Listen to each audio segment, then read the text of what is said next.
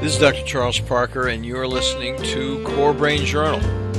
It's a place where I connect both fresh discoveries and interesting different perspectives from advanced mind science with the realities of real people and everyday life down on Main Street.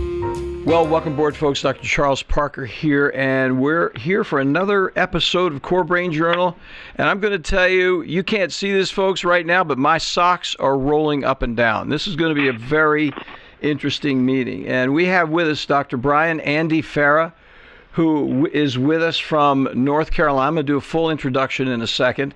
We're going to be talking about Hemingway's brain, folks, and even if you're only remotely interested in Hemingway, if you think he's, uh, you know, some kind of uh, distorted individual with bipolar illness or whatever, you're going to have you're going to have your chimes rung on this talk because this gentleman, Dr. Farah, I've read the initial part of his book on Hemingway's brain out at Amazon. You can take a look at it yourself. It's a serious piece of writing, and I'm really looking forward to talking to him. So the word from our sponsors is twofold. Um, first of all, I wanted to mention that you CBJ listeners already know how much we appreciate detailed improvements of mind care. And today we're pleased to welcome a new sponsor and partner with a deep interest in fresh options to address the complexity of adolescent treatment failure nationally and international, internationally. For 80 years, the nonprofit Barry Robinson Center down here in beautiful downtown Norfolk, Virginia, provides residential care on an evolved family interpersonal level.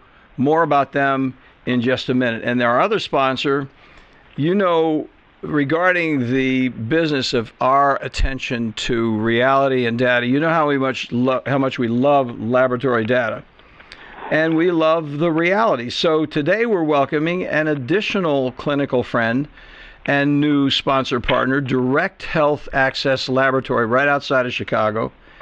And remember this about their labs, which we'll tell you more about in a minute. If they can serve professionals in Nigeria, they can certainly help you out in Fargo. Yeah, stay tuned. Okay, so let me introduce Andy Farah and say a couple words about him. He is the chief of psychiatry, the medical director at High Point Regional Health System in UNC Healthcare, Chapel Hill, North Carolina.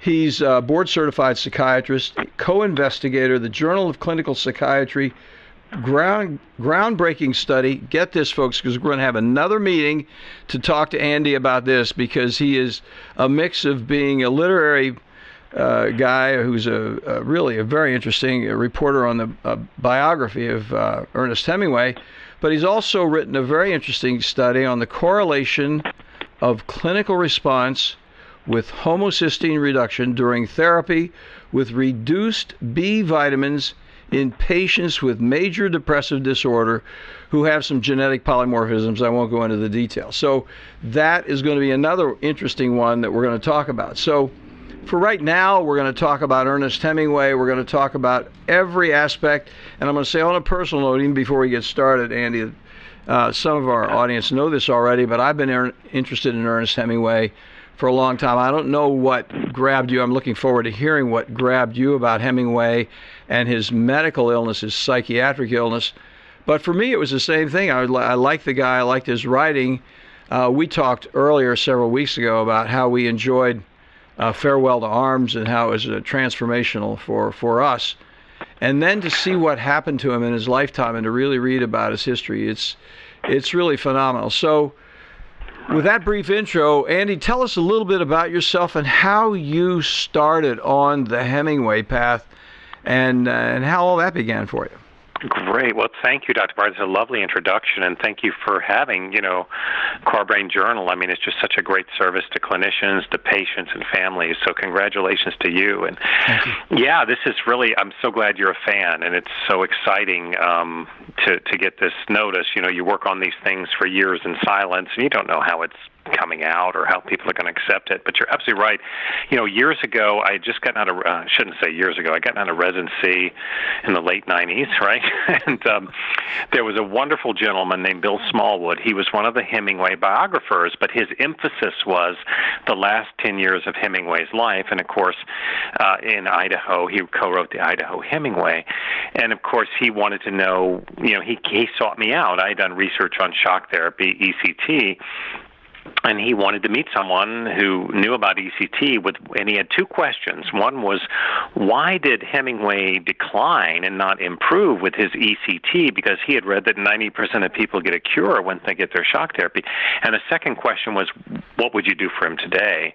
And so we had a lovely dinner, a lovely man, and I said, you know, the um the patients that we do ECT with who decline rather than improve, what that usually indicates is they have some form of organic organic brain disease, and it was uh, yet to be diagnosed, but the ECT was that biological stressor that sort of propelled it, or at least brought it out. Sort of like when grandmother goes in the hospital with a hip fracture, and suddenly now her dementia shows up, and the the family says, "Well, she didn't have dementia before she came in. Why do you say she has Alzheimer's now?" And you have to explain, "Well, the hip fracture, the anesthesia, the medical stress was a biological stressor on the system that now she's ripped out of her environment, and now the dementia is manifest."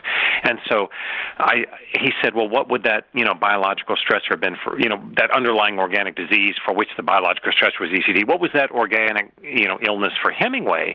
And I said, well, I don't know. Let me read your book. And, and I, I, it was fascinating. I read all the biographies I could. I started reading the memoirs and the letters and it, and, and frankly, you know, shortly into that endeavor, you know, I put the pieces together, and I was really surprised that no one else had. It just seemed to me very, very obvious uh, what was going on with this uh, with this gentleman and uh, this genius, actually, this man who redefined modernism and re- pretty much shaped uh, literary history of the 20th century.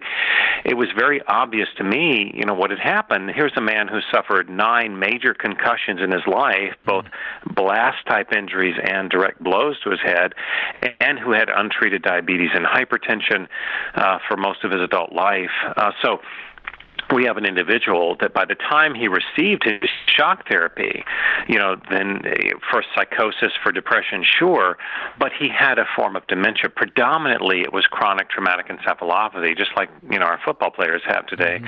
Uh, but there was other, there was probably a vascular component. There was probably an alcoholic component, but the ECT was that biological stressor on that system that he could not handle, either from a psychiatric, from a psychological standpoint, because of course the memory deficits were accentuated and he felt he could not work, or from a physiological standpoint, and it sort of propelled that dementia. So that's how I got interested. And of course, like you, I was a fan of the, um, you know, of the fictional works. Um, and I always remember when I was uh, in high school reading, I think, Ten Indians, where there was this lovely line where the little boy Nick has learned that his girlfriend, you know, has been sort of off with somebody else, right? So, so he he wakes up the next morning. And there's this lovely line where it says he was was awake a long time before he remembered that his heart was broken. And you think, mm. you know, that's a beautiful line. You know, being this, you know, like 12 year old, 13 year old boy, and you you remember what it was like to decide what your emotions would be and have your little heart broken. Um, and I think that for me, I, I, I think Hemingway's sensitivity and his genius in that, you know, in that observation, that awareness.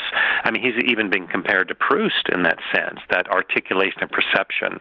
You know, but but people get confused by the persona Mm-hmm. And they, you know, the persona kind of distracts from the incredible sensitivity of the genius, you know. Uh, so again, it was that lovely um, combination of my two passions, the literature uh, and the uh, psychiatric demise, uh, that uh, that that propelled me to, to just pursue this work. Yeah. Well, you know, I didn't realize that he had had nine Very concussions. Fun. I I had some number in my mind because I'd done a very right. superficial level of studying because I was I knew that the electroshock had been damaging to him and I had been talking about I did a presentation probably right. um, several years ago, like 10 years ago, saying, you know, if we're missing mm-hmm. the fact that electroshock does this to a person who's already brain damaged and I think I came up with about four concussions the right. uh, airplane accident in Africa, the running on the jeep outside of Paris after the Germans wow. were out, and then uh, and then you filled me in. Uh, there were there were a couple of others, but and then you filled me in. Boom, boom, boom. You have a number of them on your mind because you did such careful work. Let's since Yeah. we're on the subject of brain injury itself, and since it's such Right. an absolutely relevant, Andy, you may not know this, we've got a Mhm. whole page on Core Brain Journal just for vets because we're so interested in what happens with, and of course he was a vet. He was a guy coming back from the war who had a number of uh, incidents occur, and I'm anyway. If you would tell us a little bit about that, because brain injury is is something we're all interested in here. You're right. It's very, very timely, and you're right. You you name. You know, most people knew Hemingway had injuries, but you're absolutely right as far as the exact number.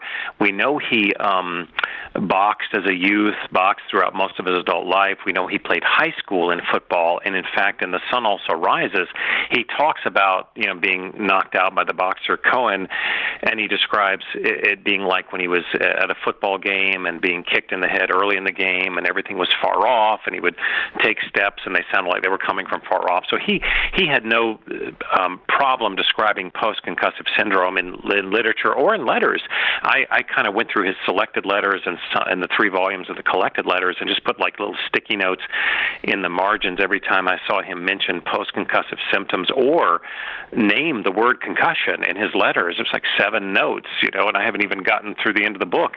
But mm. you're absolutely right. The first concuss, you know, we know that concussive injury, whether it's a blast wave injury from an explosion or a direct blow, we know we have the diffuse axonal injury. So we have the axon shearing, tearing, ripping, breaking, leading to, of course, an inflammatory response, cytokines release, intracellular contents released, uh, and the damage that occurs um, will ob- obviously happen weeks uh, later, months later, years later. In fact, the um, to go from post-concussive syndrome to chronic traumatic encephalopathy takes about 10 years, right? So people can have a concussion and 10 years later have chronic traumatic encephalopathy. But the important thing, you're right, the blast injury in World War One for Hemingway was critical because this. Um, you know, it was he's on the Austrian uh, front. He, he a five-gallon mortar explodes, kills two men between him and the bomb, uh, and it, it throws him several feet, knocks him unconscious. So we have this blast wave injury. And what's important about that concussion? He's a young man, and that bodes well. You know, people who are younger do better. But we know that you know 20% of uh, veterans coming back from Iraq and Afghanistan do have post-concussive symptoms uh, from blast wave. You know, the IEDs. This is a blast wave injury, not a direct blow injury. But that was the first concussive injury for Hemingway. So we might still be having this discussion, even if that were the only one that he suffered. Uh, but the, you know, of course, he uh, roused himself. Uh, so the legend goes. He carried another wounded man, uh, covered himself in blood with that man's uh, uh, wounds. Of course, he gets to the. Uh, he passes out. He's hit with machine gun bullets. So he has multiple injuries. Uh, by the time he gets to the dugout, you know, a Florentine priest administers first rites because he thinks he's dead. Uh, but uh, the bottom line is that was his first concussive injury in World War One. Uh, by World War Two, um, well, well, actually, a lot happened in between. Um, in the Paris years, 1928, he's gone out drinking with his buddy Archie MacLeish, and they come in at two in the morning, uh, and and Hemingway goes to the restroom instead of pulling the cord for the commode, he, he mixes it up with a cord for the skylight, and it's already been broken. Anyway, he pulls a skylight out of the ceiling from 12 feet high and knocks himself in the head, gives himself another concussion, uh, and of course that uh, the taste of blood, the giddy ramblings, all that stuff I describe in the book. He he winds up. Um, writing farewell to arms you know right after that and Is he that he wrote right? to his I didn't realize yeah that.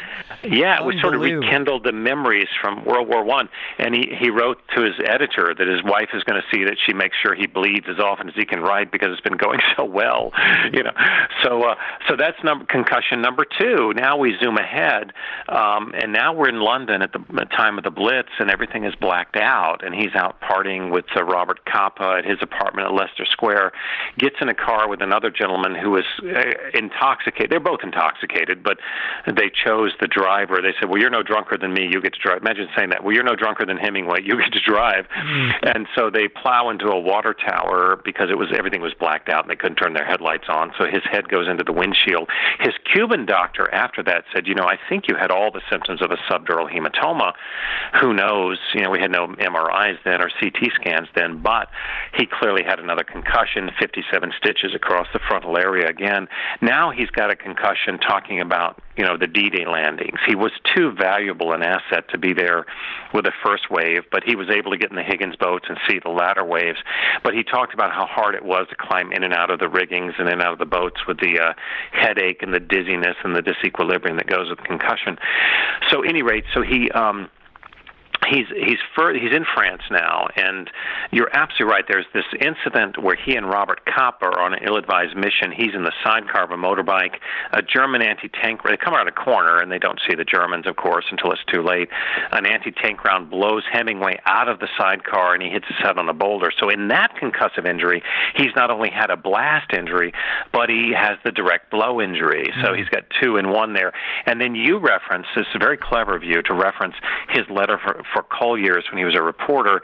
He's talking about going in to liberate France, and he's in a, a German 88 round. This is an anti-aircraft round, blows him out of a jeep. So he says. Now we don't know. Uh, he says he hit the deck. Uh, the jeep's locked bumpers. Uh, nobody else could verify this. It could be a Hemingway tall tale. So we know there's at least two concussive injuries uh, there after that uh, car wreck in London, maybe a third. Um, so now we zoom ahead in Cuba. He falls on his fishing boat. Another car accident in Cuba. He goes into the windshield, and, and of course, to seal the deal, we have those two plane crashes in Africa in 1954. Uh, Mary Hemingway's wanting to photograph the Murchison Falls. They're in a plane, and the, the, there's a flock of ibis that, that dives in front of the plane, so the pilot has to swerve. He hits some telegraph wires, and they crash. Now, this wasn't such a bad crash, but they're um, they're out in the open. Uh, you know, they have to spend the night in the open. Uh, uh, anyway, the bottom line is a bunch of elephants are kind of curious, and because Hemingway snores through the night, and they want to trample on over and see what's going on. And Mary has to keep waking him up to stop the snoring, so the elephants go away. Anyway, the next morning, another plane has spotted them, a twin-engine de Havilland. Uh, it it um, it does pick them up. It's going to take them to safety. They think they climb into this plane, but it, unfortunately, the runway it's not really a, a runway. It's a it's a field that's badly plowed, and so the pilot on the, of this plane he crashes on takeoff. So the the, this is a more violent and fiery crash. The cockpit is filling with smoke. Uh, the um, pilot kicks out the front windows, Roy Marsh, and um, or Cartwright. Cartwright's the second pilot. He pulls Mary out. Hemingway's too big to get out the front windows, so the door is jammed. He's injured his shoulder from the first crash, so he very unwisely busts open the door with his head. He gives himself a basilar skull fracture and another concussion. So it was mm. after that second plane crash that his friends really noticed that his his uh, cognition was different. You know, his memory was hmm. deteriorating. His his speech was different. His handwriting was different. So at that point, it's very clear that there was some chronic traumatic encephalopathy taking hold. In addition, of course, to chronic drinking and the untreated diabetes and hypertension. So a man in his mid 50s had these, um, you know, these multiple concussive blows. And, uh, you know, the, the importance, I think, I emphasize in the book there, the blast wave injuries, which are certainly significant, and the, you know, the, the boxing and such. I mean, those are chronic subthreshold. They're not subconcussive blows, but a, an accumulation of them can have the same effect. So I believe that you see the effects of this in the writing. I think you see it in the personality. I, I was asked by uh, Linda Miller, a famous Hemingway scholar. She said, "What did this? What impact did these concussions have on the persona?" And I said, "You know, come to think of it, if you read the biographies, they the concussive injuries seem to solidify the very worst aspects of the persona. Mm-hmm. We have patients who have concussive injury, and you know, and they have post-concussive syndrome, CTE, and so forth. They get irritable, aggressive, volatile, you know, poor judgment." Well, that was Hemingway in his last decade. So it seemed that when people say, well, he was trapped in the persona, he was behaving the way people expected him to behave, I think he was incapable organically of breaking out of that mode. I think mm-hmm. it was just sort of, at that point, it was an organically derived pathology. It was know? kind of a uh, post concussive depersonalization. I mean, right, right, yeah. I think one... his real self. He was, and then you wrote so well in the uh, introduction yeah. about yeah. his uh, grandiosity, his trying to live within the persona that he had created, which was in a certain respect trying to find the reality of himself again, based on the fact that he was so disconnected with himself. Right, you you stated beautifully in the word depersonalization because uh, you know one one author described it as a spy who'd been out uh, too long and sort of believed his own cover, and and that's a that's a good psychological explanation. But I think we have, like you say so well, an organic explanation for this depersonalization and this acting out the role, well, it's kind of what he was doing organically. Mood swings, volatility, irritability, violence with Mary, you know, and and and people said, well, he's just that's just him. And it's well, you know, what they miss is that as a young man, we're talking about a very exquisitely sensitive, observant man, you know, mm-hmm. who was not, you know, not not at all the um the the boisterous sort of uh, you know persona that we see in the older age, you know.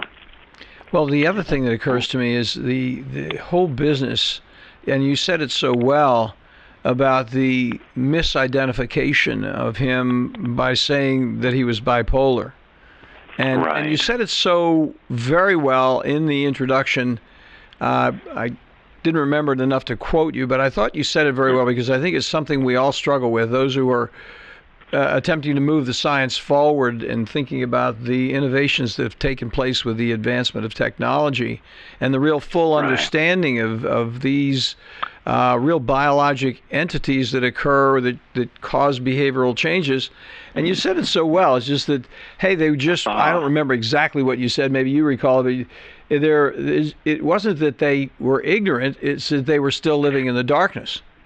Right. It wasn't medical, you know, mismanagement. It was just misunderstanding. You know, in mm-hmm. fact, in 1961, when Hemingway himself was presenting to Mayo Clinic with classic chronic traumatic encephalopathy, you know, there was a pivotal, it was a very important article in British Journal of Psychiatry. It was called Accident Neuroses. It said all these patients who have these car accidents, days before seatbelts, of course, and mm-hmm. seatbelts, and no seatbelts, no airbags, and these people were having concussions.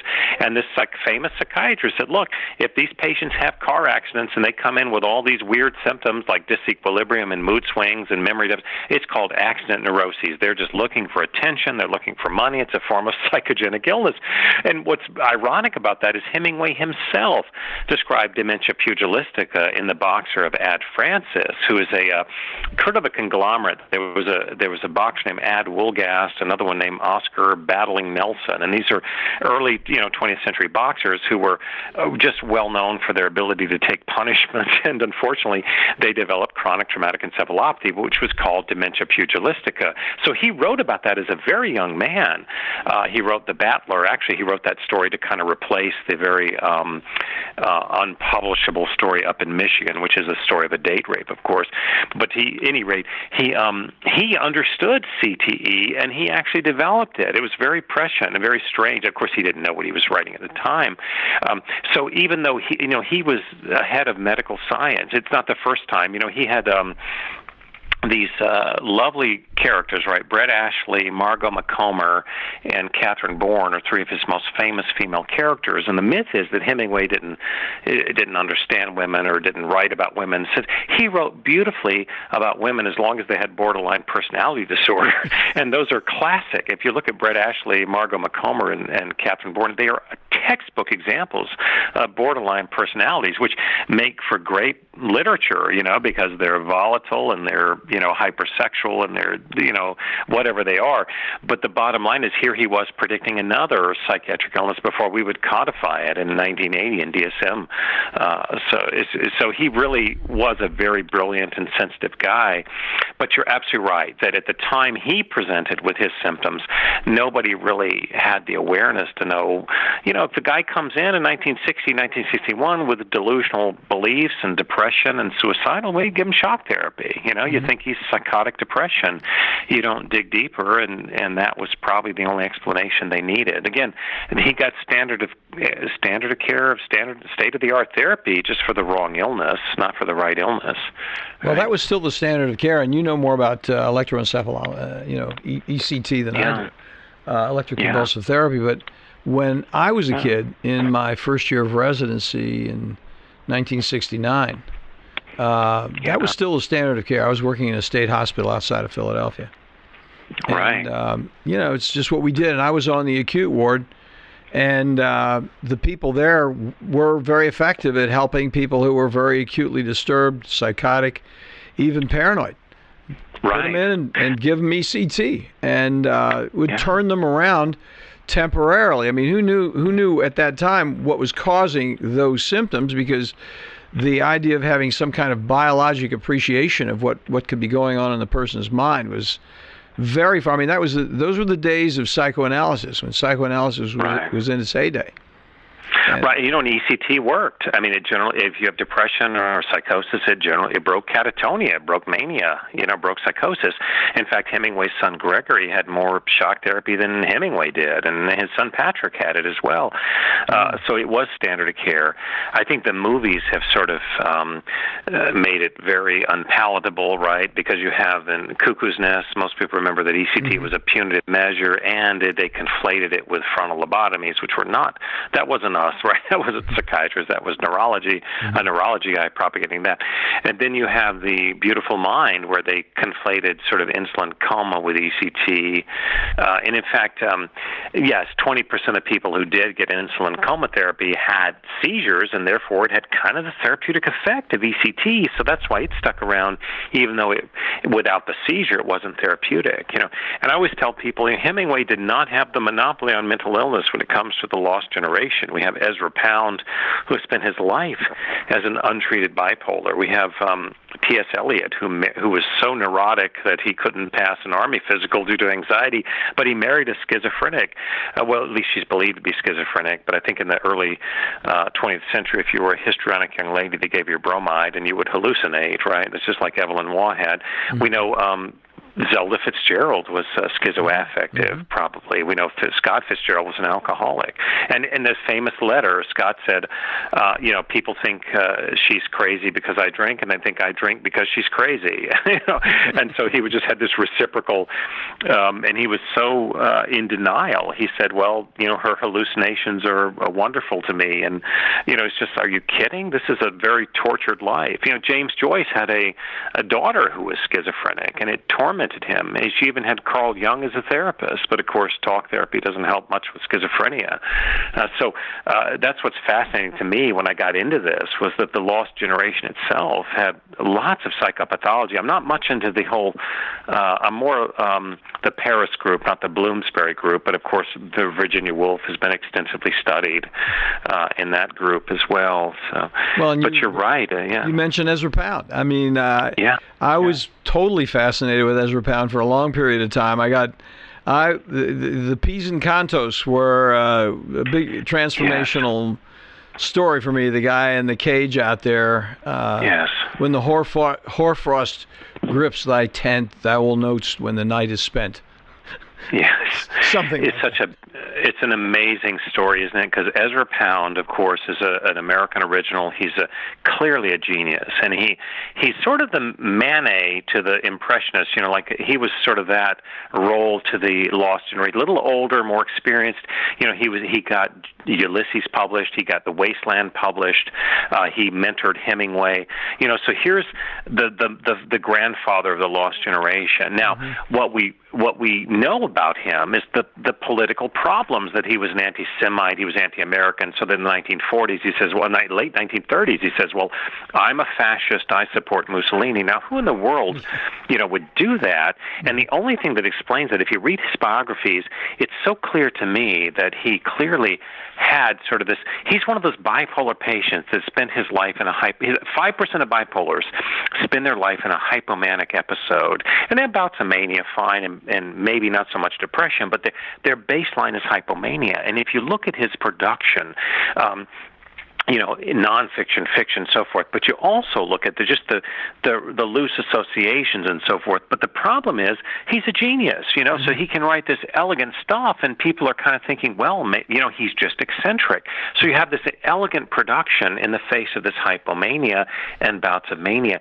So of course, by the time you know the uh, Allies are in control of Italy, he gets arrested for treason. He's put in Pisa, uh, the the DTC, the disciplinary training camp, mm-hmm. uh, which of course is where the military houses, most recalcitrant rapists, murderers, the worst criminals, and they had even death cells, or basically concrete bunkers in the ground that you know you drop somebody in, and two weeks later you pull up their corpse. But Pound was put in a basically a dog kennel, a 10 by 10, you know, a 10 by 10 foot dog kennel with a sloped roof. He had, he was exposed to the elements. Uh, he was already hypomanic, quasi psychotic, and of course this this continual. He had a heat stroke. He developed psychosis. Uh, they caged him uh, basically for a month, and then he finally goes to the medical. Um, area, and he's able to, at this point, recover and writes the Pisan Cantos. And it's a beautiful study. I mean, the, the Pisan Cantos, like you say, they're beautiful, they're amazing. But you you put this brain, this genius brain, in this crucible of torment, uh, not only from the elements, but from the, his own illness and his own delusion. And and what comes out the other end when he finally recovers are these this elegant Pisan Cantos. And it's like I said, I've read those dozens of times, like you. They're just amazing. But I think the lesson is we have this this this this gentleman who spends 12 years in St. Elizabeth's, right? And they still don't give him mm-hmm. lithium or you know, mm-hmm. later in his life he got some amitriptyline, mm-hmm. but nothing really therapeutic. Mm. And so they were always missing the mark with this poor guy. Uh, so uh, the other interesting thing about Pound studies is that you have these incredible, you have Paideuma, you have these journals dedicated to every little tangent he went on. These are tangents of a bipolar mind, you know. Uh, but so that every little thing he said, every mythological illusion, well, it was just a loose association. It doesn't mean you go down that rabbit hole or this rabbit hole. Mm-hmm. But at any rate, yeah, Pound was an amazing, amazing character. And as and if you talk about mental illness and, and the lost generation, I mean, he he kind of trumps Hemingway as far as the pathology goes. Hemingway himself, you know, said that Pound, you know, he deserves sympathy and we need to, you know, he's very sick and he saw his mind warping and twisting. In fact, um, there's the famous story where he wanted, well, Joyce had him over for dinner and he wanted Hemingway to come. He says, I just, you know, he was wacky. We just didn't know what he would do. Uh, so he wanted Hemingway to come to kind of keep an eye on Pound. Uh, but, but yet what shines through is this incredible uh, literature. And of course, now I think that, that what's lost on people, people want to conflate, you know, bipolar with creativity. Well, sure. I mean, if you're hypomanic and you're reasonably sane, you can produce. But I think that the um, the vast majority of people who are sick eh, to that degree, they just, you know, to, to sit down and write like a Hemingway or a Pound, you can't do that when you're ill. I think Robert Lowell is a classic example of a poet who had classic bipolar illness. But when he was acutely manic, I mean, he's standing in the traffic in New York trying to stop the traffic thinking he's the Holy Ghost. So he can't, but that's not conducive to writing great poetry. It's only after, when he recovers, that he uses those experiences. Uh, and same thing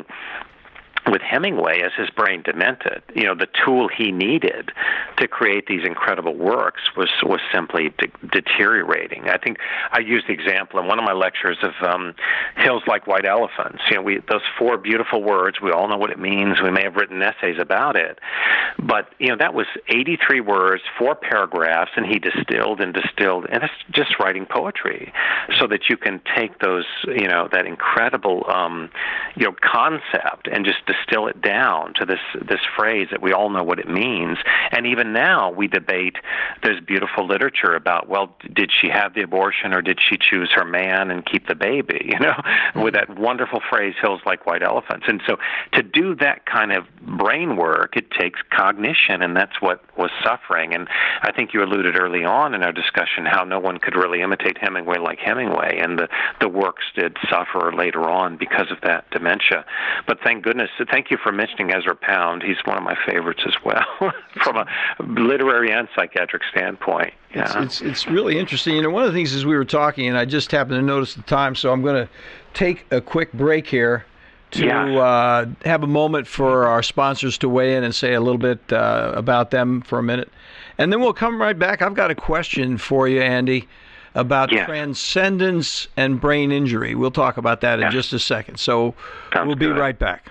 Well, folks, you know as well as I do that psychiatric treatment failure, especially after multiple medication trials and those very, very brief hospitalizations, may prove insufficient to deal at home with the complexity of troubled children and, and those adolescents from 6 to 17 years old. Improved care, those next mandatory steps, should include a more comprehensive approach to address those multiple levels of challenges, from family to peers to school, diagnostically from defiance to depression, on every level for families including military families internationally. The Barry Robinson Center's 32 acre open college like campus in Norfolk, Virginia provides safety and security and clean, comfortable living.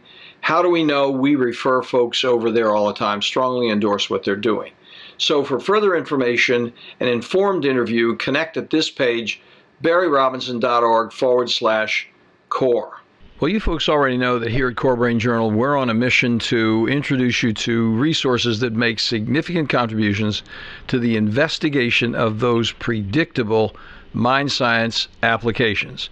Our colleagues at DHA Lab Group provide a real difference with treatment options for people at every level, from first awareness of mind problems to those frustrating times when even well informed treatment becomes surprisingly unpredictable. For my entire professional life, from psychoanalysis to brain scans, I've searched for, yes, improved predictability. The good news for all of us, from professionals to patients, remarkably effective research offers useful, cost effective, organic options far beyond guesswork with psychiatric medications alone. DHA lab tests measure unbalanced biomedical details through easily available testing, now available globally for a variety of molecular answers from, for example, methylation, copper, and cryptopyrrole challenges. Check in for more details at dhalab.com core, that's D H A L A B.com forward slash core. So, okay, we're back, folks, and we'll just get right on it. I want to tell you, Andy, this is a great conversation. I can't tell you how much I enjoy speaking with you. And I am going to absolutely love your book because I love the way you write, I love the way you talk, the references that you're bringing up. You're so interestingly well educated in terms of the things of things that have been fascinating for me, interesting for me for my entire lifetime. So, this is a real value and a real pleasure for me. You're so kind, and like I say, when when you fell in love, I fell in love with modernism when I was in high school. When I was assigned uh, "Farewell to Arms," and I remember, no, it was actually "For Whom the Bell Tolls." That was the first one, mm-hmm. and I remember going to my dad because I just said, "Dad, you got to tell me what is what's go- this Spanish Civil War? I don't understand. Who are the good guys and who are the bad guys?" I remember my dad, who was a World War II veteran, he just like he had no answer, and I'm like, "This is the first time this man has no answer," mm-hmm. and it's sort of like now when my little boy comes to me and says hey, what's going on in Syria? I'm like, gosh, I, I can't explain it. who are the good guys? Who are the bad guys? I don't know. Uh, but I remember putting, uh, yeah, that, that became a passion. Then I just said, I got to figure this stuff out. You know, this is well, good and work. I, I think but... it does invite a person living life on any level to really think about the meaning of conflict and, and, and ways to transcend it. I mean, conflict is so ubiquitous. I mean, argue arguments with you know, people you love, all the way to World War. I mean, all of it. Right. We we search for solutions to it and ways to actually transcend it. And while we were speaking about poetry, the question I wanted to ask you, which is obviously not prepared at all, I don't mean to put you on the spot, but I'd be interested in no your problem. thoughts about it. Sure. One of the things that occurs to me that uh, I was thinking about with uh, Ezra Pound and with Hemingway and the brain injuries and the and the illnesses they had was when they were sick, when they were in that serious level of um, confusion and emotional pain, that they were seeking with their brains. The brain was a tool to try to put something together. And, and it has right. a certain measure right. of painful transcendence that takes you out of the ordinary because the ordinary doesn't have any answers. Just as you were saying on your story with your father and and the Middle East. I mean, there's no mm-hmm. the ordinary has no answers. The the answer yes. has to be in a, in, a, in some other dimension that that perhaps we can't appreciate because of our limited view of our lives and our and our time on this earth. Yes, you you nailed it. Um, you absolutely nailed it. You know, it's it's um, it's uncanny you bring that up because I always, when people asked Hemingway, you know, do you see a, a therapist? He'd say, well, my my typewriter is my therapist, and what he meant by that was that the act of working, you know, the act of typing out a manuscript and an idea was the, was his therapy, and he would admonish, you know, F. Scott Fitzgerald, why are you belly aching? You need to get to work. Work is your therapy, kind of thing. Mm-hmm. But what we know now is that. Um, you know that that the process of, of of you know writing farewell to arms writing sun also rises writing you know what he wrote. In fact take the example of uh, my old man the story he wrote my old man. This is this is right after his father's suicide and right after the suicide of his first girlfriend Prudy Boulton the little Indian girl he used to hang out with and and was little honey with as a teenager in the Michigan woods. So they both committed suicide Prudy Boulton at age 16 when she got pregnant by an older man and his father, of course, shot himself with the Colt pistol carried by his father in the Civil War. And so Hemingway's writing Mild Man is the most Joycean story. You know, he has mm-hmm. this stream of consciousness, reminiscing, and very overt sexual content. And so he's processing it. And I think that's the amazing thing about Hemingway scholarship now is we're also used to looking backwards and saying, aha, this is an incident where um, you know it, it reflects something that's happening in his life. It comes out in his fiction. Now look going forward, he has done the therapy. He's done the work of processing, you know, this through the fiction. Now look how it informs his life, you know, going forward. So you're absolutely right as far as the transcendent nature of these great literary works. You know, John Locke said that we have a, a great science of matter and motion. We just don't have a science of the mind. Now he's writing this centuries ago, and he's absolutely right. Like you and I, our profession now, we come, people come to us and we say well, we're going to block this neurotransmitter and that neurotransmitter, and we, you know, I'll have residents come to me and say, okay, patient's been depressed, they've been on Prozac, Paxil, Zoloft, Celexa, Brintellix, and they won't tell me, they'll tell me this beautiful neuropsych presentation, but never tell me why the person is depressed, you know? Mm-hmm. Yeah. So What's the reality, the reality? is, yeah, I mean, so and, and and the sad thing is our profession has become so organic and so neurochemical and so receptor based that we've forgotten about the mind. And I'm one of the I'm old enough to have been trained by really good, you know, psychotherapists. And I think that the transcend our, our our minds argue for the transcendent nature of our being. You know, I tell people that you know we're just talking about the hardware. You know, when you it's like turning on the radio and you hear Mozart. Well, the you know the Mozart's not coming from the radio that's coming from somewhere else. the radio is just the tool, and the brain is just the tool of that which is transcendent. And so all we're talking about, we're talking about the brushes Caravaggio used. We're not talking about the Caravaggio you know the painting itself. We're just talking about what was his pigment, what were his brushes. And so mm-hmm. once you realize that, it's very very humbling. But you also realize that in the latter works of Hemingway. So here he is, you know, as as a man who's losing his cognitive ability to convey this, but you see the beauty of these uh, works just trying to, you know, come through. If you look at the posthumous works like the um, the Garden of Eden or the Africa Journal or Islands in the Stream, you see the same archetypes kind of coming through, but the the you know even to some extent immovable feast, the technical skill uh, was lacking because the tool with which it was being conveyed, you know, is is being broken. And I spent a mm-hmm. lot of time in the book talking about Willem de Kooning because de Kooning is this amazing abstract expressionist, and he's, he's similar to Hemingway in the superficial way that you see these sort of cartoony women or you see something cartoony on the surface of his paintings, but below it is this layering and layering of beauty and complexity just like Hemingway, you know, okay, a man catches a fish or a man blows up a bridge or soldiers march down the field or whatever. That's the superficial story, but behind it is the layering and complexity. Hemingway himself said there were the you know the three shots. You know, he he says yeah, there's the superficial, there's the next layer of you know what's not being said, and there's the mythological illusion. And now it's very common now to understand Hemingway like we understand Joyce. You know, someone who um, is, is bringing in mythological and religious uh, references and allusions that are just not obvious. That Hemingway is, you know, Joyce is the only person. Well, first of all, you know, um, Hemingway and Joyce were friends, and Joyce read Hemingway manuscripts. It's the only person he did that for, uh, and they were they basically are writing about the same thing. Um, you know, there was a Hemingway critic who stood up about 30 years ago and said, you know, if you look at Farewell to Arms, you Ulysses, you have the male leaving the Martello Tower You have the man leaving, you know, the company of men. He seeks the surrogate father, you know, Bloom and Dedalus versus uh, Rinaldi and the priest and so forth, and and uh, Frederick Henry. Then you have him seeking the woman. You ha- you know that uh, with uh, um, Bloom, he doesn't he he can't be intimate with uh, Molly because of the death of their son. We know that Frederick Henry's son dies at childbirth and his wife dies. He said this is the same story. Ulysses and Farewell to Arms are the same. It's the same archetype, and people mm. literally laughed at him. and yet he's absolutely right That's... that Hemingway is a student of Joyce and has the identical. And and later on, we see this these uh, mythological. And I think that you know the the beautiful thing about that is it may not be conscious. I think that uh, you know when you mm-hmm. read um, um, you know Stuart Gilbert's work on um, uh, you know Ulysses, where he talks he directly talks to James Joyce and says, "Is this the illusion you were referring to?"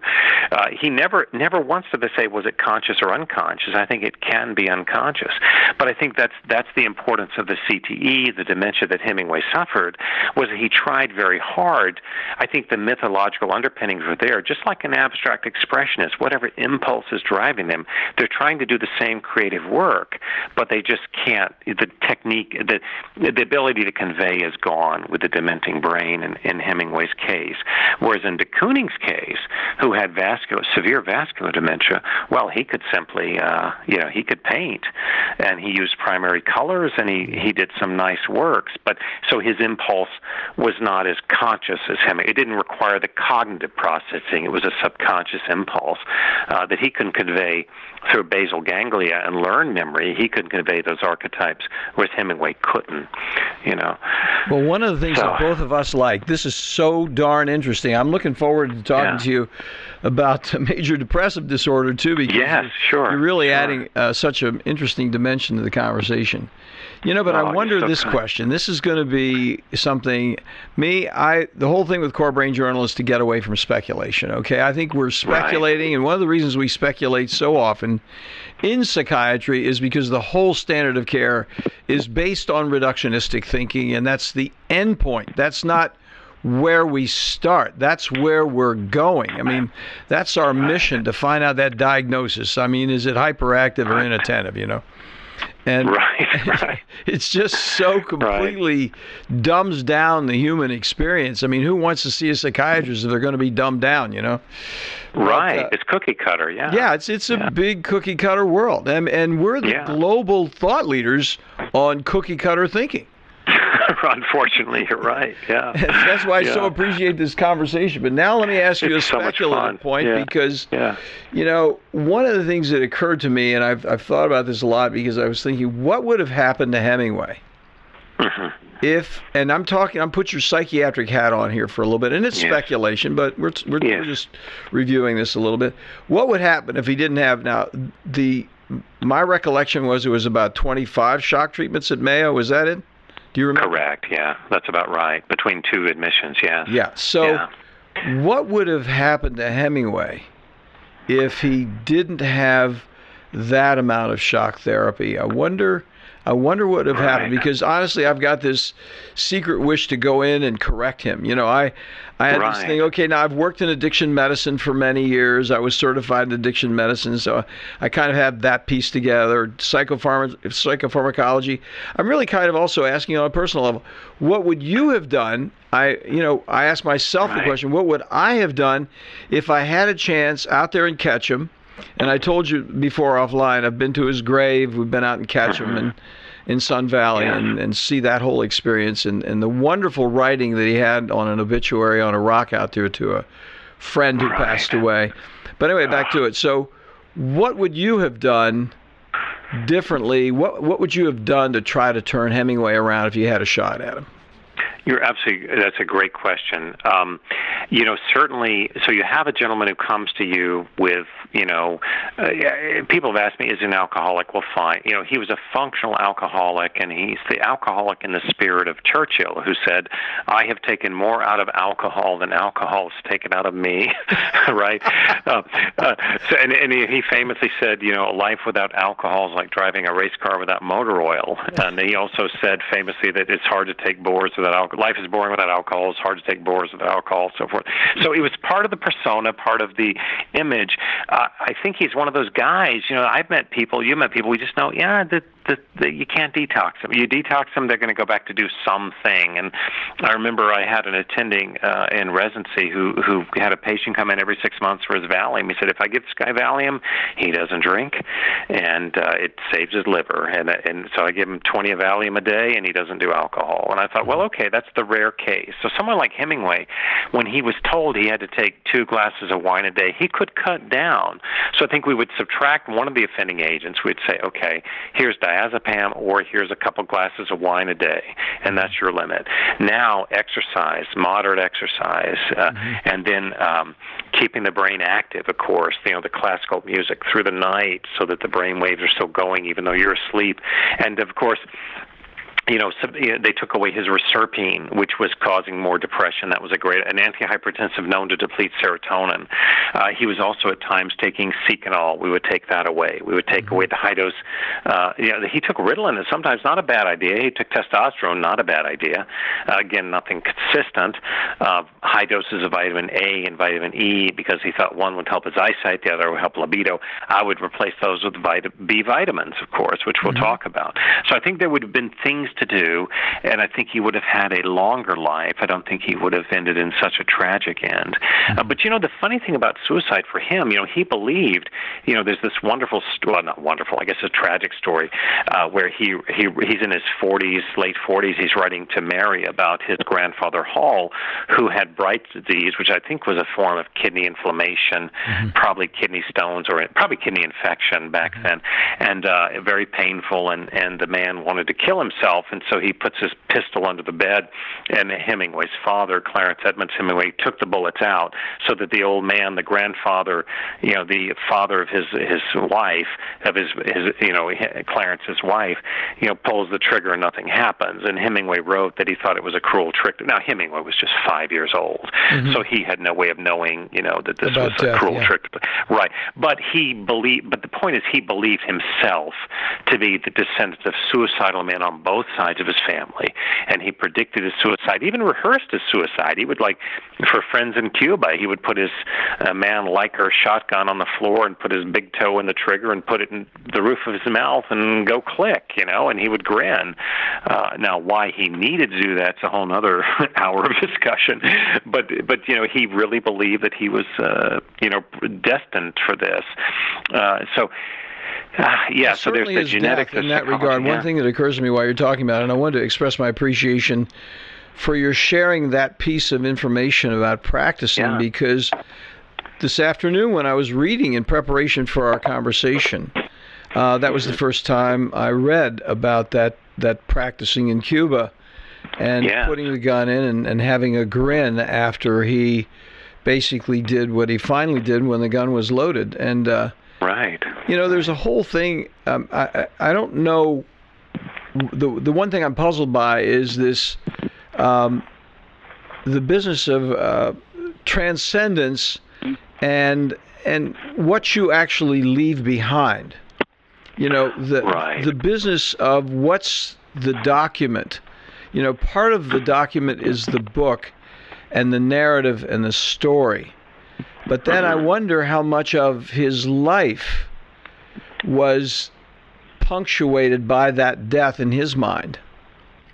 As a right. as a message or as a as a statement in some way about certain levels of uh, futility and mm-hmm. uh, and having no answers. I mean, it's yeah. kind of it's kind of a legacy statement for want of a better word. I don't. I'm not trying to make it a, a good remark. I'm just talking about what might have been going on in his mind because it has yeah. a narrative quality to it. Right. You nailed it. And I think that, um, you know, here's a gentleman who had the Nobel Prize and he had wealth and he had fame and he had younger girlfriends at times, you know, even throughout his marriage and so forth, marriages. Uh, so, you know, why would he do this? And I think you're right. It's, it's more of the statement and the more of, uh, uh, like he, he wrote in, in our time about how, you know, when it, the the phrase of how they won't give you more than you can handle. Of course, being God won't give you more than you can handle, meaning that you would just pass out or something. So something he reflected on his whole life.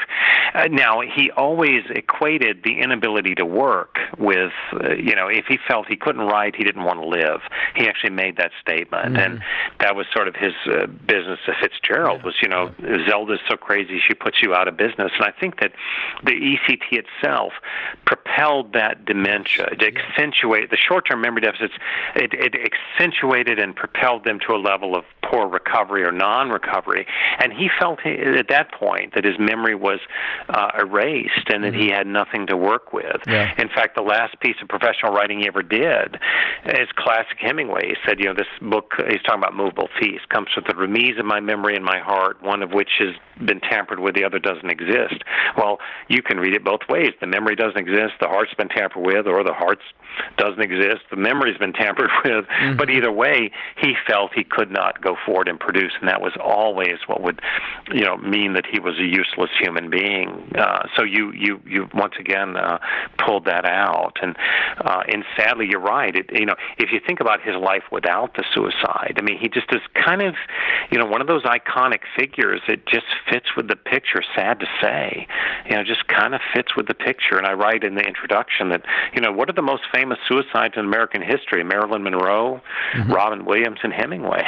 you know? Really? And those are the three. Yeah, those are the three that we that just come to mind if you think about suicides in our, our culture. And you think of the deep interpersonal, uh, intra whatever, the, within themselves, pain that they were feeling because oh, yeah. of their limitations yeah. in terms of who they had become, but couldn't continue to evolve further from in some way. I mean, they were they were stuck right. in they were in a very very stuck. You know, I was out there visiting in in uh, California. We my uh, son and daughter-in-law and their family took my wife and I. We went up to Mammoth and uh, for the last kind of the ski and the snow. And I I didn't ski myself, but my son took his last.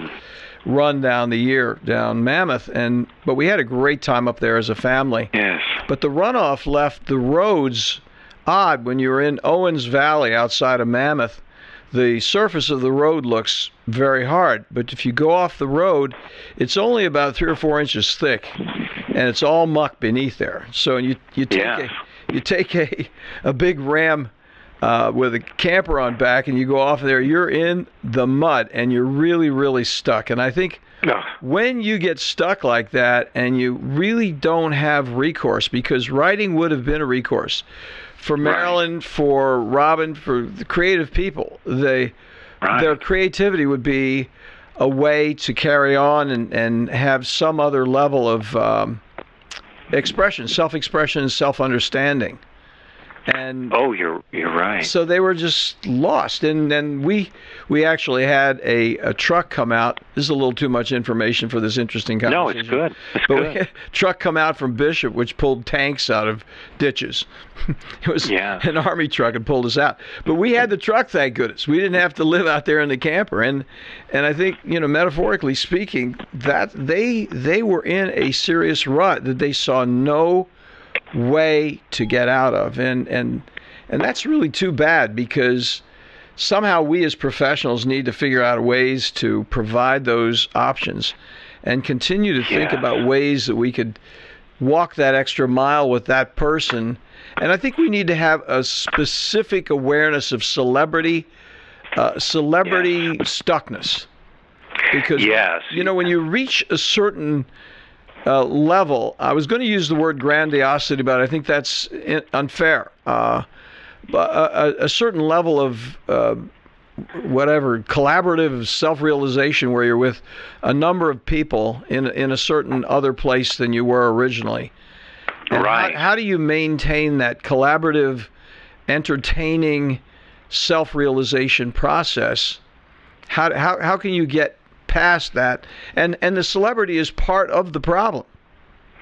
Oh, you nailed it. I've only had a few celebrity patients, and one of them was a movie producer that actually took me for a ride in his Ferrari. Now, you talk about being seduced and losing your clinical judgment. I've never been in a Ferrari before, and you know, here's this famous guy. You know, so you're absolutely right, and you you nailed it. You know, both with you know Williams and Monroe. I mean, clearly these are people who are sort of trapped in the persona and expected to act a certain way, and that what kind of toll does that take on you? And people always say, well, Robin Williams was bipolar. Well, I think that was the shtick because, yeah, he was hypomanic to manic on stage, but when he was doing his role, he was perfectly contained and mm-hmm. the most yeah. controlled actor you ever saw. Yeah, yeah. You know, and so you're absolutely right. I, you know, it's funny as you were you were saying those beautiful words. I have a um, a buddy of mine, John Brehm. He's a poet, and he in his book Help Is on the Way.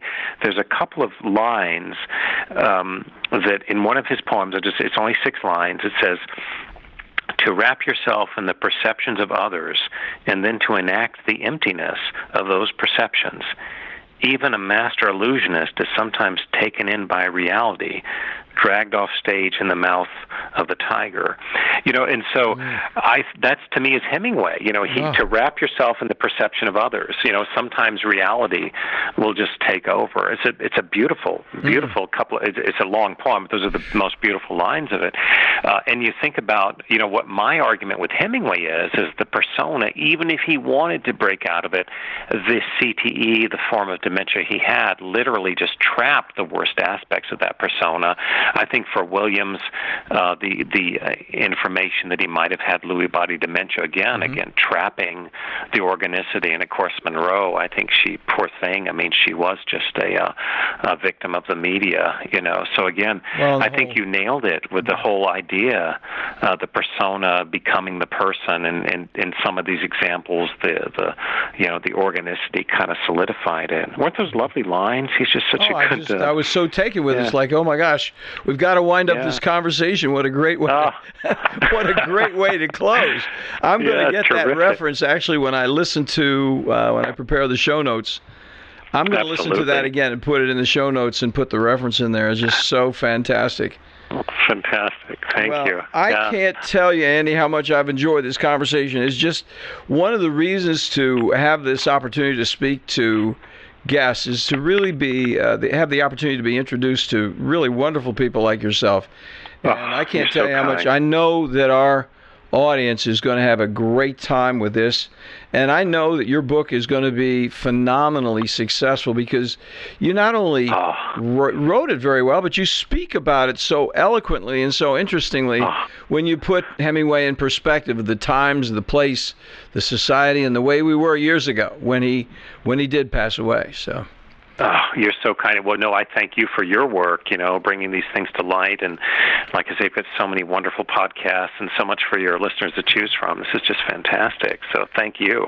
Well, I look forward Terrific. to our next conversation, Andy. We'll we'll talk yeah. about something more conventional, homocysteine.